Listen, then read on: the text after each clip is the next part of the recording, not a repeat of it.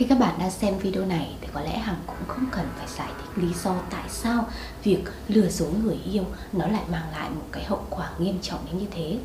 Đến bây giờ khi mà mọi chuyện đã xảy ra rồi thì bạn mới hối tiếc về cái quyết định sai lầm của mình. Bạn cố gắng để có thể níu kéo lại người yêu cũ về bên mình, nhưng xem ra việc đó là vô cùng khó khăn. Bây giờ thì bạn có thể biết được rằng sự không chung thủy của bạn, sự lừa dối phản bội của bạn đã bị trả giá bằng việc mất đi người mà các bạn thật sự yêu thương và trân trọng. Sau tất cả mọi chuyện, bạn ngồi ở đây để cố gắng giành lại họ một lần nữa, dù biết việc đó là vô cùng khó khăn. Hằng đã nhận được khá là nhiều tâm sự của các bạn về cái vấn đề này. Các bạn lỡ lừa dối người yêu, lỡ phản bội người yêu, và bây giờ thì các bạn muốn níu kéo họ quay về. Những việc các bạn cần phải làm sau cái hành động sai lầm đó là gì? Hãy cùng chia sẻ với Hằng trong video ngày hôm nay nhé!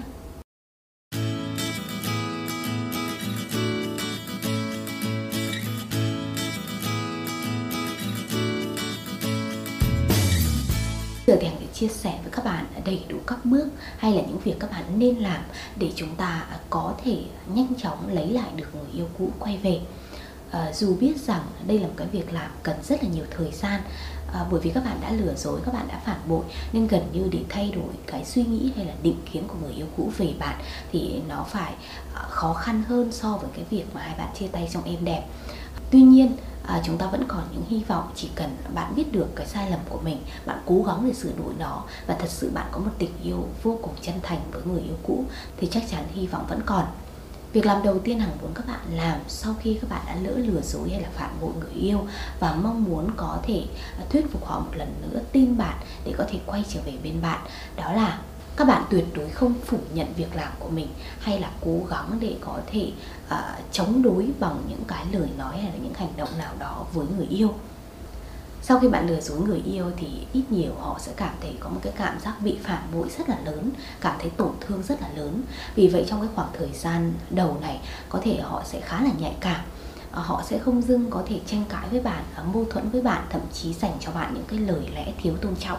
Nhưng các bạn phải hiểu rằng những gì họ đã phải trải qua cũng vô cùng đau đớn và tổn thương. Vì vậy chúng ta cố gắng đừng chống đối, đừng chống chế hay là phủ nhận những việc các bạn đã làm. Rõ ràng các bạn đã làm sai, rõ ràng các bạn đã có một cái việc làm mà gây ảnh hưởng nghiêm trọng đến mối quan hệ của hai bạn, thậm chí là mất đi cái niềm tin trong mối quan hệ đó, thì cái việc mà người yêu dành cho bạn những cái lời lẽ hay là những cái hành động nào đó tồi tệ cũng là một cái điều mà các bạn bắt buộc phải chấp nhận. Nếu họ đột nhiên nói lời chia tay hoặc là tạm dừng thì các bạn hãy cố gắng để tôn trọng điều đó và cho họ một cái khoảng thời gian nhất định. Đó là cái khoảng thời gian mà các bạn có thể sửa chữa sai lầm của mình, để có thể thay đổi hình ảnh của mình trong mắt người yêu cũ, để có thể giành lại họ một lần nữa.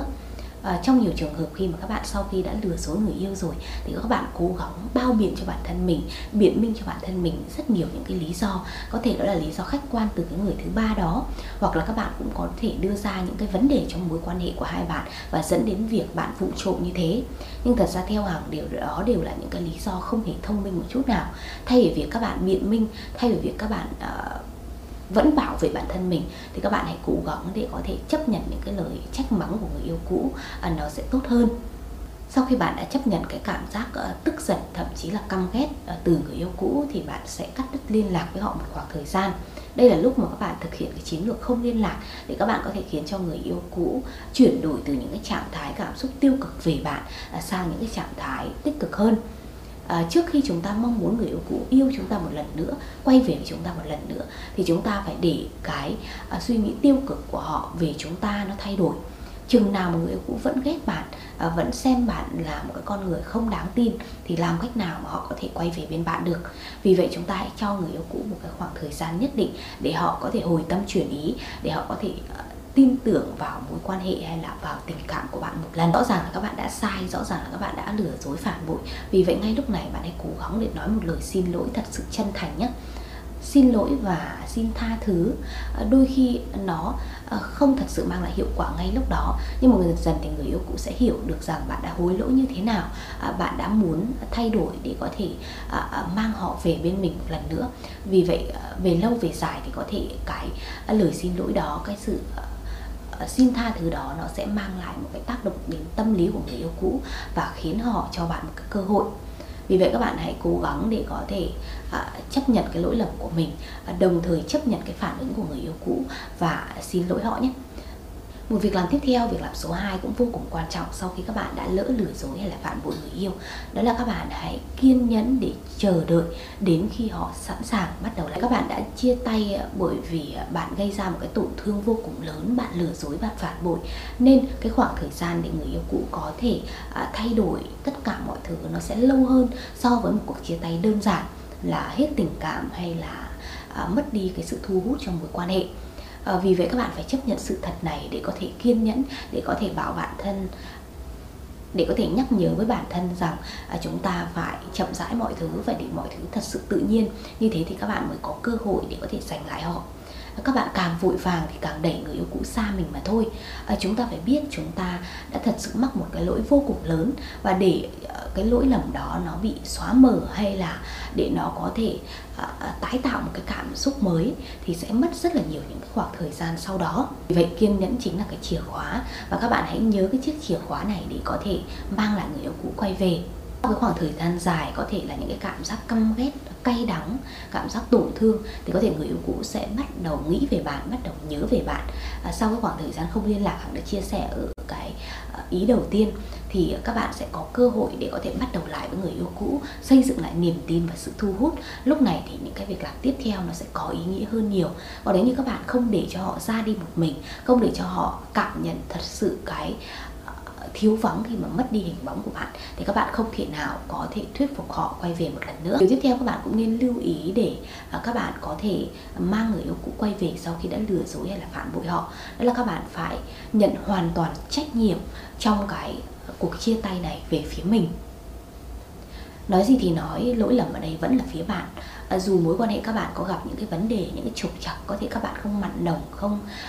mãnh liệt như trước kia, thì việc bạn lừa dối, việc bạn không chung thủy thì lỗi lầm vẫn là ở bạn. Và thật sự trong nhiều trường hợp thì rất khó để có thể tha thứ cái sự phản bội hay là lừa dối.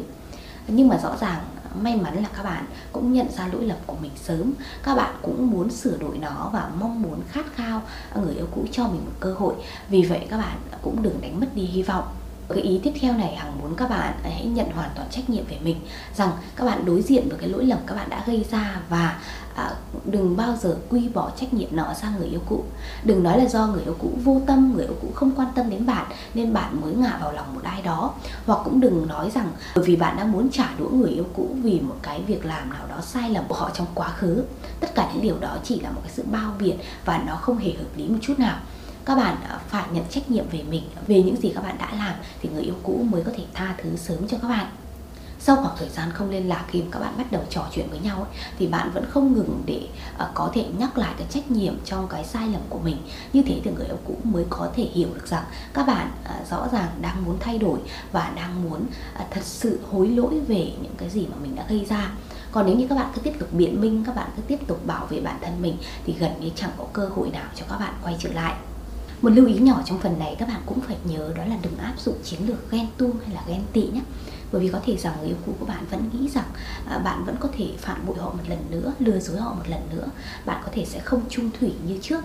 Vì thế cái cơ hội mà bạn có thể xây dựng lại niềm tin từ họ gần như là rất thấp. Vì vậy hãy cố gắng để có thể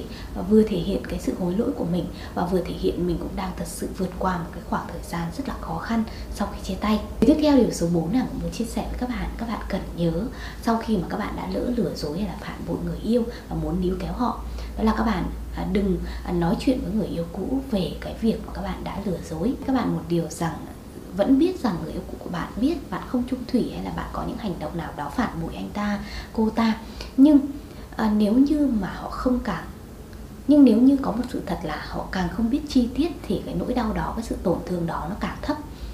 Nghĩa là các bạn đừng nhắc lại cái việc các bạn đã lừa dối với ai này, ở đâu này, hay là vào cái thời điểm nào.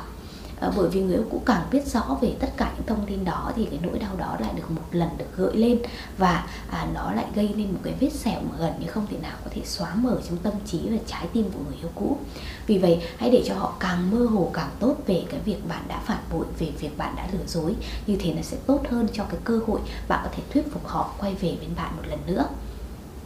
Vì sự thành thật ở đây chỉ làm tổn thương thêm người mà các bạn yêu, người mà các bạn trân trọng mà thôi. Vì vậy nếu như các bạn có thể giấu giếm sự thật một chút, hay là các bạn có thể lảng tránh, không cố gắng để có thể đề cập đến những cái thông tin hay là những cái chi tiết trong cái việc mà các bạn đã lừa dối, thì nó sẽ giảm bớt đi cái nỗi đau ở người yêu cũ của bạn và đồng thời gia tăng cái cơ hội mà các bạn có thể làm lại từ đầu. Nếu như càng mơ hồ về việc các bạn càng lừa dối thì có thể người yêu cũ các bạn sẽ dễ dàng quên nó đi, hay là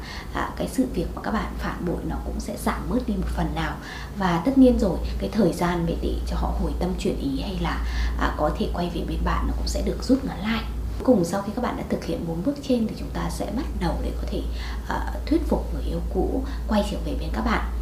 Bước này thì nó là cái bước chốt hạ cuối cùng vô cùng quan trọng, vì vậy các bạn cũng phải thật thận trọng khi mà thực hiện tất cả những cái việc làm. Sau khi mà các bạn đã lừa dối hay là phản bội thì cái hình ảnh của các bạn trong tâm trí của người yêu cũ nó sẽ khác đi phần nhiều, và cái mối quan hệ của các bạn nếu được xây dựng lại thì nó cũng không như trước nữa. Tất nhiên là các bạn phải mất một cái khoảng thời gian rất là dài để có thể nhận được sự đồng ý quay lại từ người yêu cũ. Nhưng khi mà quay trở lại rồi thì các bạn sẽ hành xử như thế nào để có thể giữ cái mối quan hệ đó, để có thể có niềm tin vào tương lai của mối quan hệ đó, nó mới là điều quan trọng. Hai bạn hãy cố gắng nói chuyện với nhau và thỏa thuận với nhau rằng sẽ không nhìn lại quá khứ, sẽ không nhắc đi nhắc lại những cái điều mà các bạn đã mắc phải, để có thể giữ cho cái không khí trong tất cả những cái cuộc trò chuyện hay là trong mối quan hệ của các bạn nó được thoải mái. Nếu như người yêu cũ đã chấp nhận tha thứ rồi thì các bạn cũng phải đảm bảo một điều rằng họ sẽ không tiếp tục chỉ trích bạn hay là nhắc đi nhắc lại về cái lỗi lầm của bạn. Chúng ta phải nói rõ ràng với nhau, cố gắng để chia sẻ thật với nhau, thì như thế chúng ta mới có thể gắn bó được lâu. Quan hệ tương lai các bạn rất có thể sẽ bị tàn phá nếu như người yêu cũ của bạn cố gắng đào sâu vào cái vết thương mà bạn đã gây ra cho họ, và họ không thật sự bao dung và tha thứ hết mình. Vì thế các bạn càng phải nói chuyện với người yêu cũ, càng phải nhận ra một cái cam kết rõ ràng từ người đó rằng sẽ không cố gắng để nhắc lại quá khứ nữa. Như thế thì các bạn mới bắt đầu lại, các bạn mới chính thức để có thể yêu lại từ đầu. Hằng biết rằng đây là một cái việc làm khó khăn, nhưng các bạn hãy giữ hy vọng và đừng nản lòng nhé. Hằng tin rằng bằng cái tình cảm chân thành và bằng những cái chiến thuật thông minh thì các bạn vẫn có thể có cơ hội để níu kéo lại một cái người mà các bạn thật sự yêu, thật sự trân trọng, dù các bạn đã lừa dối hay là phản bội họ. Cảm ơn các bạn đã xem hết video của Hằng ngày hôm nay. Và nếu các bạn thích những video của Hằng thì đừng quên ấn đăng ký kênh, like và chia sẻ video đến với nhiều bạn hơn nữa nhé. Còn bây giờ thì xin chào và hẹn gặp lại trong những video tiếp theo. Xin chào.